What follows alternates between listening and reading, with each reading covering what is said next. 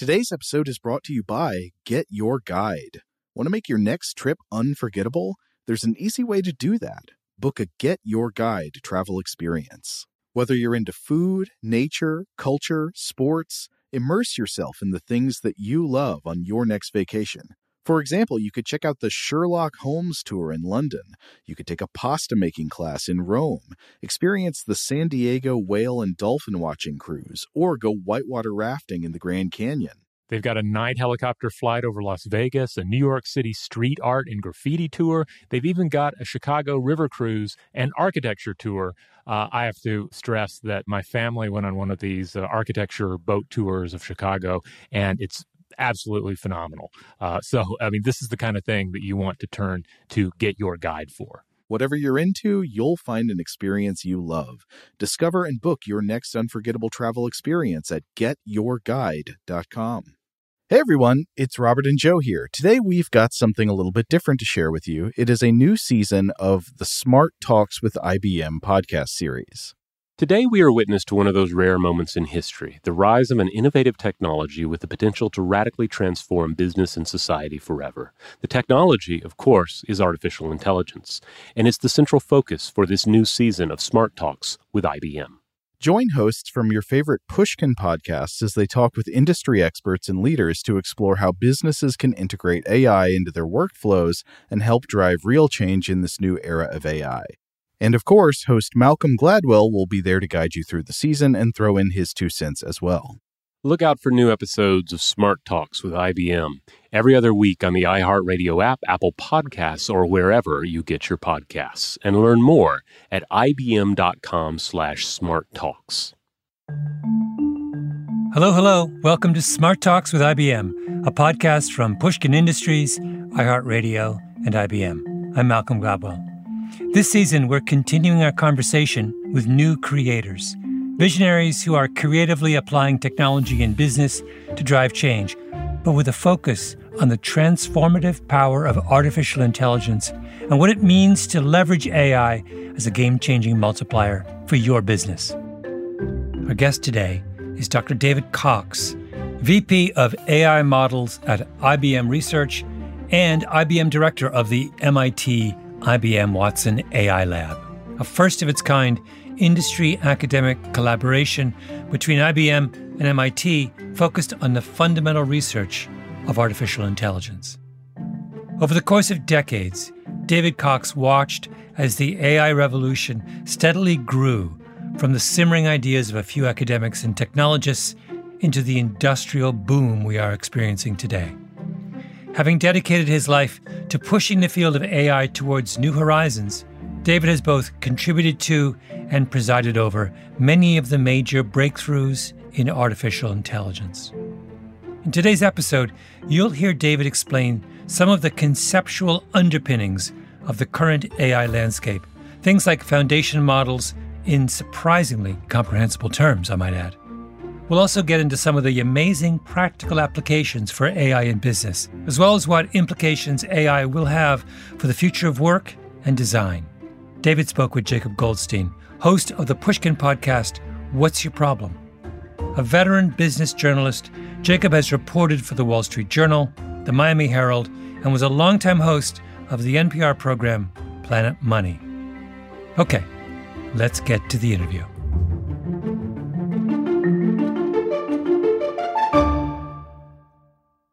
Tell me about your job at I B M. So I wear two hats at I B M. Uh, so one, I'm the I B M director of the M I T I B M Watson A I Lab. So that's a joint lab between I B M and M I T where we, we try and invent what's next in A I. It's been running for about five years. And then more recently, I started as the vice president for A I models. And I'm in charge of building uh, I B M's foundation models, uh, you know, building these, these big models, generative models that allow us to have all kinds of new exciting capabilities in A I. So uh, so I want to talk to you a lot about foundation models, about generative A I. But before we get to that, let's just spend a minute on the on the uh, I B M M I T collaboration. Uh, where, where did that partnership start? How did it originate? Yeah, so actually, it turns out that M I T and I B M have been collaborating for a very long time in the area of A I. In fact, the term artificial intelligence was coined uh, in a nineteen fifty-six workshop uh, that was held at Dartmouth. It was actually organized by an I B Mer, Nathaniel Rochester, who led the development of the I B M seven oh one.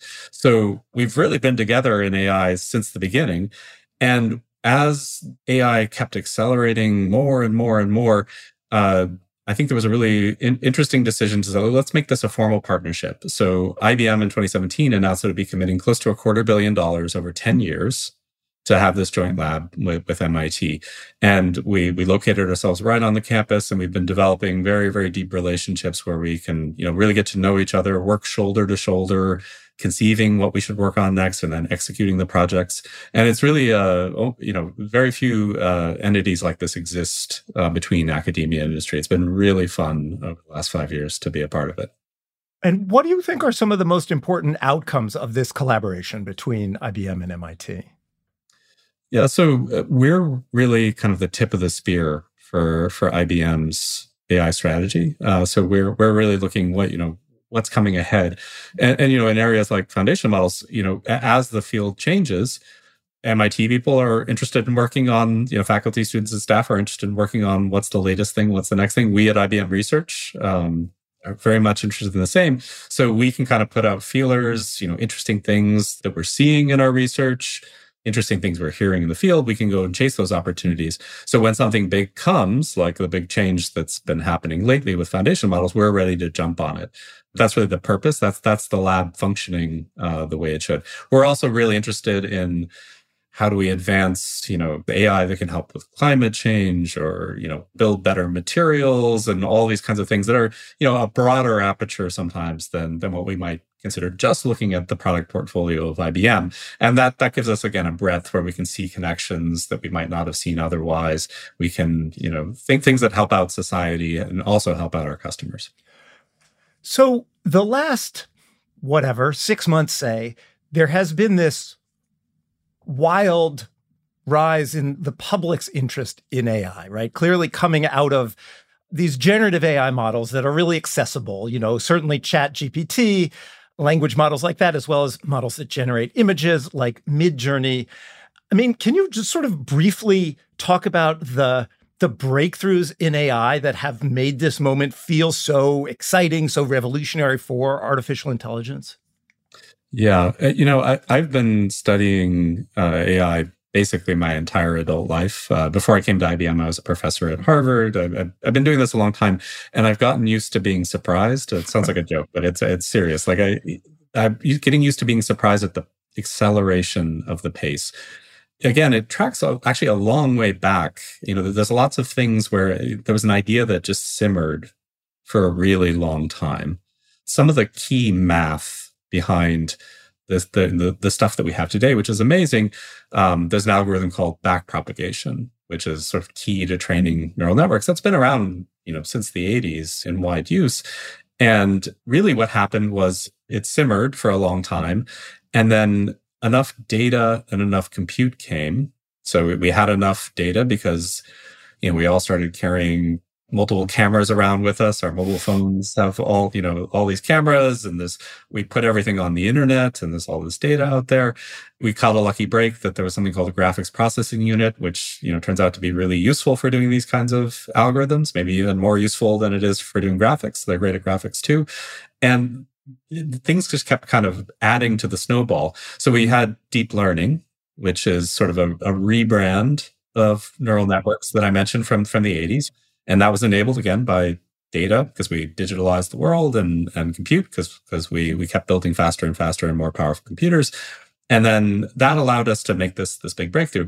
And then, you know, more recently, using the same building blocks, that inexorable rise of more and more and more data met a technology called self-supervised learning, where the key difference there in traditional deep learning, you know, for classifying images, you know, like, is this a cat or is this a dog in a picture? Those technologies require supervision. So you have to take what you have, and then you have to label it. So you have to take a picture of a cat, and then you label it as a cat.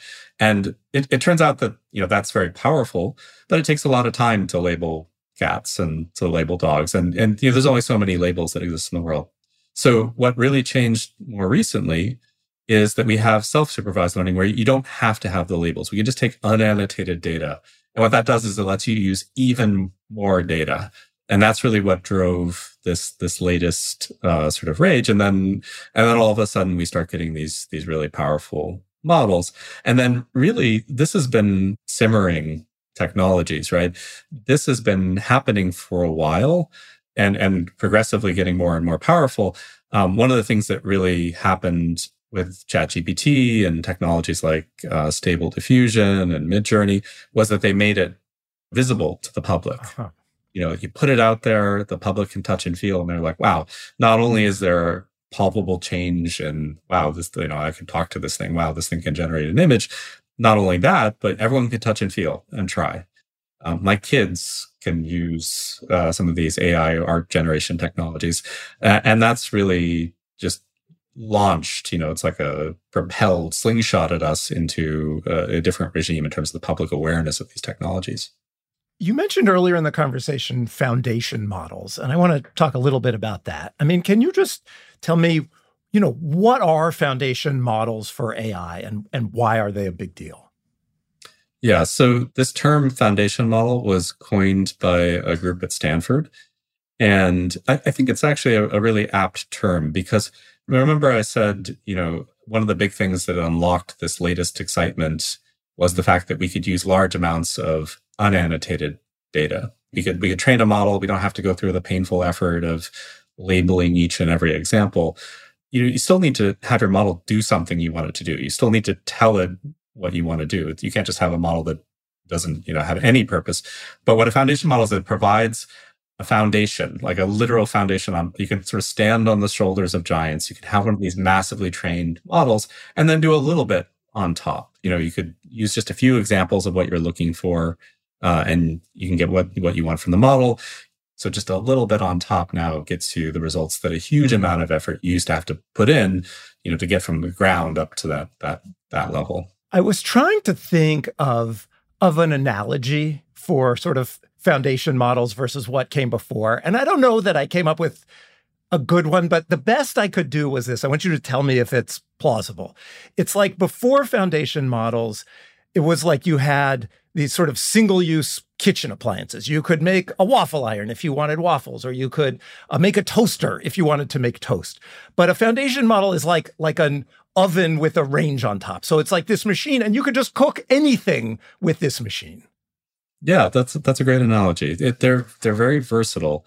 Um, the other piece of it, too, is that they dramatically lower the effort that it takes to, to do something that you want to do. Uh-huh. And sometimes I used to say, about the old world of A I, I would say, you know, the problem with automation is that it's too labor intensive, huh. which sounds like I'm making a joke. Indeed. Uh, Famously, if automation does one thing, it substitutes machines or computing power for labor, right? So, so what does that mean to say A I is, or automation is too labor intensive? It, it sounds like I'm making a joke, but I, I'm actually serious. And what I mean is that the effort it took in the old regime to automate something was very, very high. Uh-huh.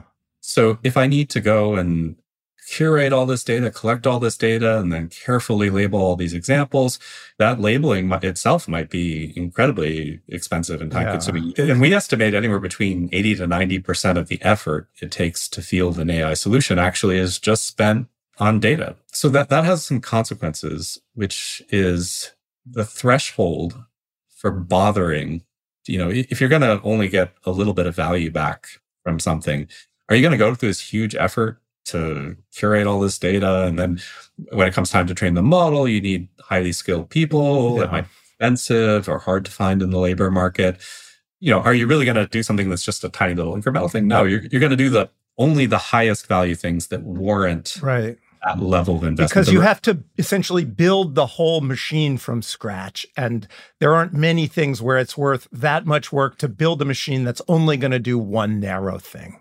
That's right. And then you, you, you tackle the next problem and you basically have to start over. And, you know, there are some nuances here. Like for images, you can pre-train a model on some other task and change it around. So there are some examples of this like re- non-recurring cost that we had in the old world too. But by and large, it's just a lot of effort. It's hard. It takes, you know, a, a large level of skill to, to implement. Um, one analogy that I like is, you know, think about it as, you know, you have a river of data, you know, running through your company or your institution. Traditional A I solutions are kind of like building a dam on that river. You know, dams are very expensive things to build.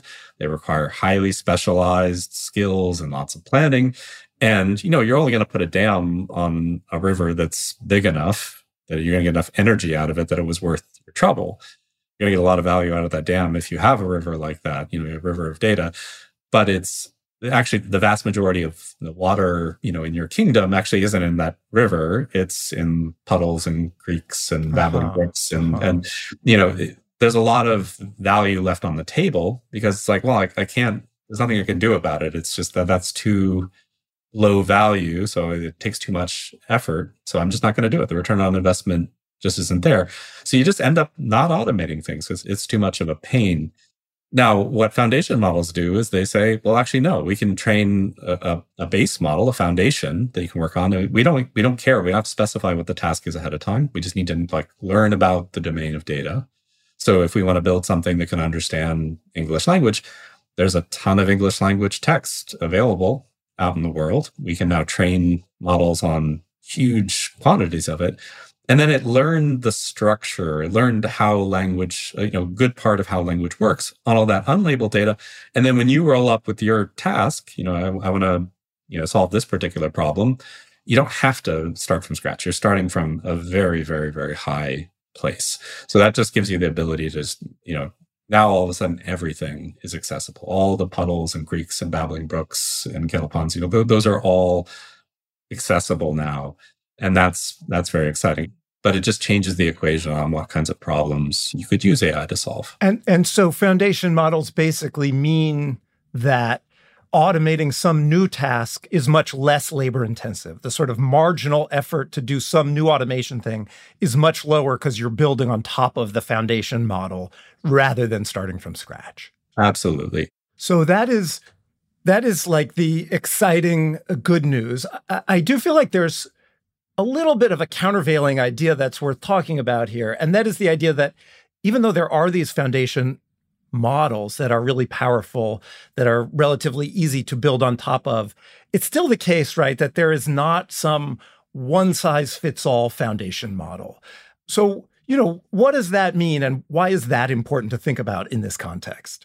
Yeah, so um, we, we believe very strongly that there isn't just one model to rule them all. There's a number of reasons why that could be true. One, which I think is important and very relevant today, is how much energy these models can consume. So these models, you know, can get very, very large. So one thing that, that we're starting to see or starting to believe is that you probably shouldn't use one giant sledgehammer model to solve every single problem. You know, like we should pick the right size model to solve the problem. We, we, we shouldn't necessarily assume that we need the biggest, baddest model for, for every little use case. And we're also seeing that, you know, small models that are trained like to specialize on particular domains can actually outperform much bigger models. So uh-huh. bigger isn't always even better. So they're more efficient and they do the thing you want them to do better as well. That's right. So um, Stanford, for instance, a group at Stanford trained a model. Uh, it was, it was a two point seven billion parameter model, which isn't terribly big by today's standards. They trained it just on the biomedical literature. You know, this is the kind of thing that universities do. And what they showed was that this model was better at answering questions about the biomedical literature than some models that were, you know, one hundred billion parameters, you know, many times larger. So it's a little bit like, you know, asking an expert for help on something versus asking the smartest person you know. Uh-huh. The smartest person you know may be very smart, but they're not going to beat expertise. And then as an added bonus, you know, this is now a much smaller model. It's much more efficient to run. We aren't, you know, you know, it's cheaper. Um, so th- there's lots of different advantages there. So I think we're going to see a tension in the industry between vendors that say, hey, this is the one, you know, big model. And then others that say, well, actually, you know, there's, there's, you know, lots of different tools we can use that all have this nice quality that we outlined at the beginning. Uh, and then we should really pick the one that makes the most sense for the, the task at hand. So there's sustainability, basically, efficiency. Another kind of set of issues that come up a lot with A I are, are bias, hallucination. Can you talk a little bit about bias and hallucination, what they are and how you're working to to mitigate those problems? Yeah, so th- there, there are lots of issues still. As amazing as these technologies are, and, and they, they are amazing, let's let's be very clear. Lots of great things we're going to enable with these kinds of technologies. Bias isn't a new problem. So, you know, basically, we've seen this since the beginning of A I. If you train a model on data that has a bias in it, the model is going to recapitulate that bias when it, it provides its answers. So every time, you know, if all the text you have says, you know, is more likely to refer to female nurses and male scientists, then you're going to, you know, get models that, you know, for instance, uh, there was an example where a machine learning-based translation system translated from Hungarian to English. Hungarian doesn't have gendered pronouns. English uh-huh. does. Uh-huh. And it, when you ask it to translate, it would translate they are a nurse to she is a nurse. Uh-huh. And it would translate they are a scientist to he is a scientist. And that's not because the the people who wrote the algorithm were building in bias and coding in like, oh, it's got to be this way. It's because the data was like that. You know, we have biases in our society, and they're reflected in, in our data, in our text, in our images, everywhere. And then the models, they're just mapping from what they've what they've seen in their training data to to the result that you're trying to get them to do and to give. And then it, these biases come out. So um, there's a very active program of research, and you know we we do uh, quite a bit at I B M Research and at M I T, but also all over the community and industry and academia, trying to figure out how do we explicitly remove these biases, how do we identify them, how do you know how do we build tools that allow people to audit their systems to make sure they aren't biased. So this is a really important thing, and you know again this was here uh, since the beginning, uh, you know of of machine learning and A I. But uh, foundation models and large language models and generative A I um, just bring it into sharper, even sharper focus, because there's just so much data, and it's it's sort of building in, baking in all of these different biases we have. So that that's that's absolutely um, a problem that these models have. Uh, another one that you mentioned was hallucinations. So even the most impressive of our models will often just make stuff up. Uh, you know, the, the technical term that the field has chosen is, is hallucination. To give you an example, I asked ChatGPT to create a biography of David Cox at I B M. And, you know, it, it started off really well. You know, it identified that I was the director of the M I T I B M Watson A I Lab and said a few words about that. And then it proceeded to create an authoritative but completely fake biography of, of me where I was British. I was born in the U K. Um, I went to British university, you know, universities in the U K. I was a professor. It's in- the authority, right? It's the certainty that it, that is is weird about it, right? It's it's dead certain that you're from the U K, et cetera. Absolutely, yeah. yeah. And it has all kinds of flourishes, like I won awards in the U K. So, yeah, it, it's um, it's problematic because it kind of pokes at a lot of weak spots in our human psychology, uh-huh. where if something sounds coherent, we're likely to assume it's true. We're not used to interacting with people who eloquently and authoritatively, you know, emit complete nonsense. Like, yeah, you know, uh, you know, we, we could debate about that. But, yeah, we could debate about that. But yes, it the the it's sort of blithe confidence uh, throws you off when you realize it's completely wrong, right? That's right, and and we do have a little bit of like a great and powerful Oz sort of vibe going sometimes, where we're like, well, you know, the A I is all knowing, and and therefore whatever it says must be true. But but these things will make up stuff, you know, very uh, aggressively. Um, and you know, if, if, everyone could try asking it for their their bio. You you you'll you'll get something that you'll always get something that's of the right form, that has the right tone, but you know the facts just aren't necessarily there. So that that's obviously a problem. We need to figure out how to close those gaps, fix those problems. Uh, there's lots of ways we could use them uh, much more easily. I'd just like to say, faced with the awesome potential of what these technologies might do, it's a bit encouraging to hear that even ChatGPT has a weakness for inventing flamboyant, if fictional, versions of people's lives. And while entertaining ourselves with ChatGPT and Midjourney is important, the way lay people use consumer-facing chatbots and generative A I is just fundamentally different from the way an enterprise business uses A I. How can we harness the abilities of artificial intelligence to help us solve the problems we face in business and technology? Let's listen on as David and Jacob continue their conversation. We've been talking in a somewhat abstract way about A I and the ways it can be used. Let's talk in a little bit more of a specific way. Can you just talk about some examples of business challenges that can be solved with automation, with this kind of automation we're talking about? Yeah, so the, the really, really the sky's the limit. There, there's a whole set of different applications that these models are, are really good at. And basically, it's a superset of everything we used to use A I for in business. So, you know, the simple kinds of things are like, hey, if I have text and I, you know, if I have like product reviews and I want to be able to tell if these are positive or negative, you know, like let's look at all the negative reviews so we can have a human look through them and, and see what was up. Um, very common business use case. You can do it with traditional deep learning based A I. Um, so, so there's things like that that are, you know, it's very prosaic, sort of, we were already doing it. We've been doing it for a long time. Then you get situations that are, that were harder for the old A I. Like if, if I'm, I want to compress something, like I want to, I, I have like, say I have a chat transcript, like a customer called in and they had a complaint, they call back. Okay. Now a new, you know, a person on the line needs to go read the old transcript to catch up. Wouldn't it be better if we could just summarize that, just condense it all down, quick little paragraph, you know, customer called, they were upset about this, rather than having to read the blow by blow?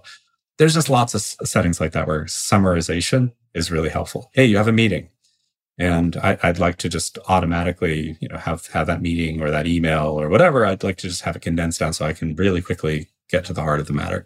Um, these models are, are really good at doing that.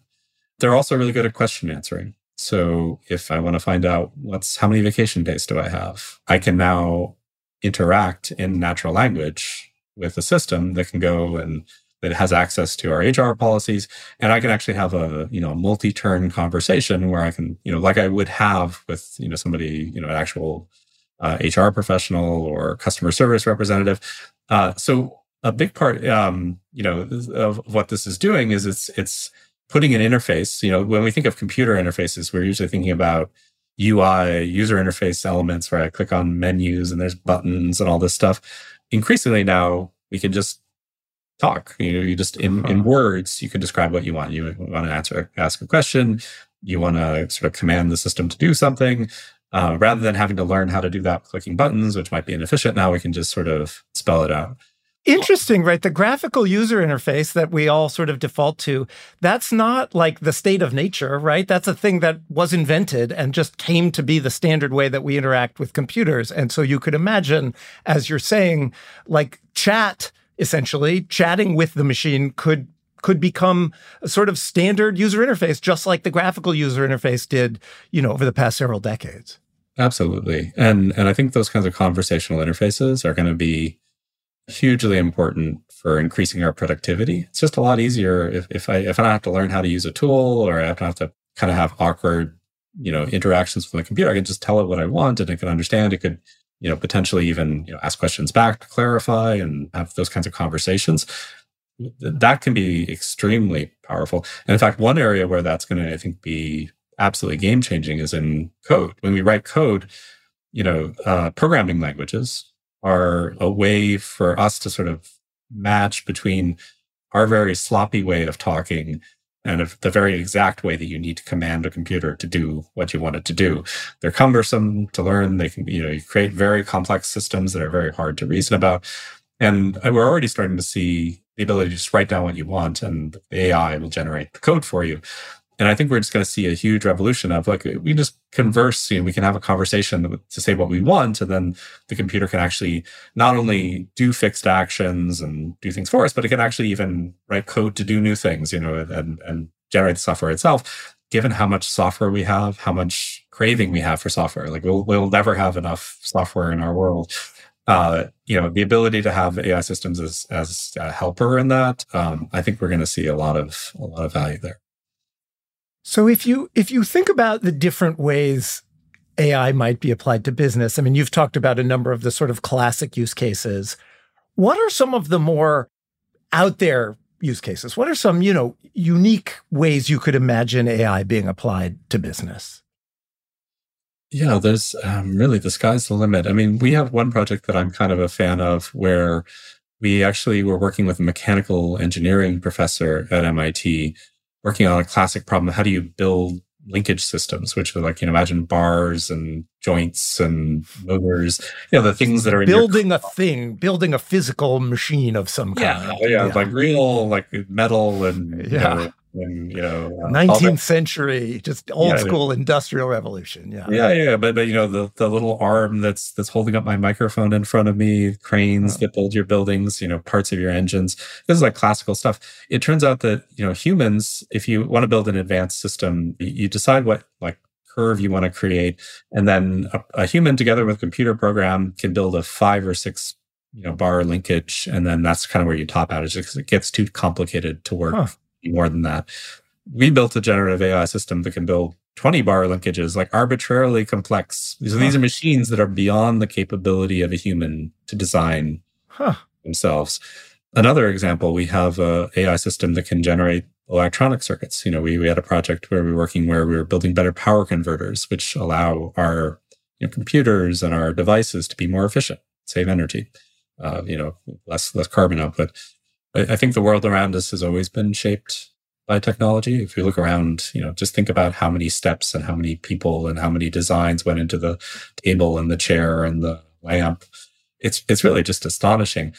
And, and that's already, you know, the fruit of uh, automation and computers and those kinds of tools. But we're going to see that increasingly be a product also of A I. It's just going to be everywhere around us. Everything we touch is going to have been, you know, helped in some way to get get to you by A I.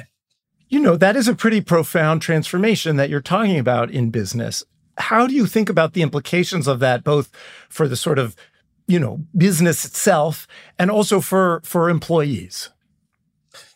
Yeah, so I, I think for businesses, this is going to cut costs, make new opportunities, delight customers. You know, like there's just, it, you know, it's sort of all upside, right? Like um, for the for the workers, I, I think the story is mostly good too, you know, like uh, how many things do you do in your day that you'd really rather not, right? Um, you know, and, and we're used to having things we don't like automated away. You know, we, we we didn't, you know, if you didn't like walking many miles to work, then, you know, like you can have a car and, and you can drive there. Or you, we used to have a huge fraction, over ninety percent of the U S population engaged in agriculture, and then we mechanized it. And now very few people work in agriculture. A small number of people can do the work of a large number of people. And then, you know, things like email and, you know, they've led to huge productivity enhancements because I, I don't need to be writing letters and sending them in the mail. I can just instantly communicate with people. We just become more effective. Like our, our jobs have transformed, uh, whether it's a physical job like agriculture or it's, whether it's a knowledge worker job where you're sending emails and, and communicating with people and coordinating teams. We've just gotten better. And, you know, the technology has just made us more productive. And this is just another example. Now, you know, there are people who worry that, you know, we'll be so good at that, that maybe jobs will be displaced. And you know, that's that's a legitimate concern. But just like um, how in agriculture, you know, it's not like suddenly we had ninety percent of the population unemployed, you know, people transitioned to to other jobs. And the other thing that we found, too, is that our appetite for for doing more things is, as humans, is is sort of insatiable. So you, even if we can dramatically increase how much you know one human can do, that doesn't necessarily mean we're going to do a fixed amount of stuff. There's an appetite to have even more. So we're going to, you know, can continue to grow, grow the pie. So I, I think at least, uh, certainly in the near term, you know, we're going to see a lot of drudgery go away from work. We're going to see uh, people be able to be more effective at their jobs. Uh, you know, we will see some transformation in, in jobs and what they look like, but we've seen that before. And, um, the technology at least has the potential to make our lives a lot easier. So I B M recently launched Watson X, which includes Watson X dot A I. Tell me about that. Tell me about, you know, what it is and the new possibilities that it opens up. Yeah, so so Watson X is is obviously a, a bit of a, a new branding on the Watson brand. You know, T J Watson, that was the founder of I B M. Um, and our A I technologies have had the Watson brand. Watson X is a recognition that that there's something new. There's something that actually has changed the game. You know, we've gone from this old world of automation is too labor intensive to this new world of possibilities where it's much easier to use A I. And what Watson X does, it brings together tools to, for businesses to harness that power. So Watson X dot A I so foundation models that our customers can use. It includes tools that make it easy to run, easy to deploy, easy to experiment. There's a Watson X dot data component, which allows you to, to sort of organize and access your data. So what we're really trying to do is give our customers a cohesive set of tools to harness the value of these technologies and at the same time be able to manage the risks and other things that you have to keep an eye on in an enterprise context. So we talk about the the guests on this show as as new creators, by which we mean people who are creatively applying technology in business to drive change. And I'm curious how creativity plays a role in the research that you do. I, honestly, I think the creative aspects of of this job, you know, this is what makes this work exciting. I, I you know, I, I should say, you know, the, the, the folks who work at my organization are are, are doing the creating, and I, I get to sort of my, you're um, you're doing the managing so that they yeah, can do the creating. I, I, I, yeah. I'm I'm helping them be their best, uh, yeah. and and I do I still get a, get involved in in the weeds of the research uh, as much as I can, but you know, there's something really exciting about inventing. You know, like one of the nice things about doing invention and doing research on A I in industry is it's usually grounded in a real problem that somebody's having. You know, a customer wants to solve this problem. It's they're losing money, or there, you know, there could be a new opportunity. You identify that problem, and then you you you build something that's never been built before to do that. And I, I think that's honestly the adrenaline rush that keeps all of us uh, in this field. How do you do something that nobody else on earth has has done before or tried before?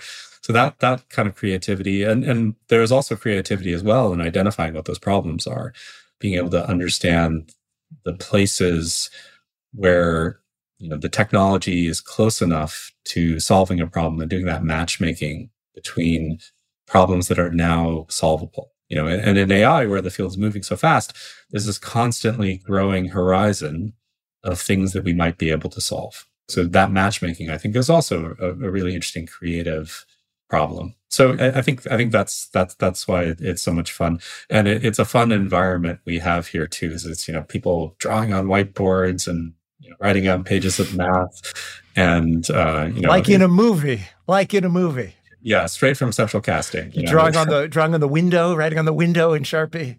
Absolutely. So, so let's close with the really long view. How do you imagine A I and people working together twenty years from now?